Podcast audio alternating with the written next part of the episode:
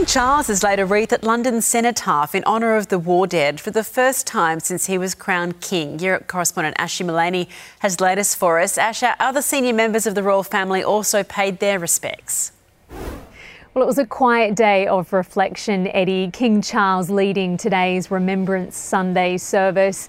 When Big Ben chimed at 11am this morning, there was two minutes silence in London's Whitehall. The King laid a wreath at the cenotaph, followed by Prince William, Prince Edward, and Princess Anne. Watching from the balcony, Queen Camilla and Princess Catherine, the same balcony, balcony where we often saw the Queen.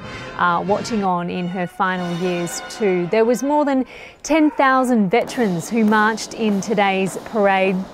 Uh, a bigger police presence than what we'd seen in previous years. That's after a fourth weekend of pro Palestinian protests, which saw police arrest more than 140 people from that protest and counter protests too. But every effort was made to, to keep today's event peaceful and to honour those who have been killed in combat. Eddie? Thank you, Ash.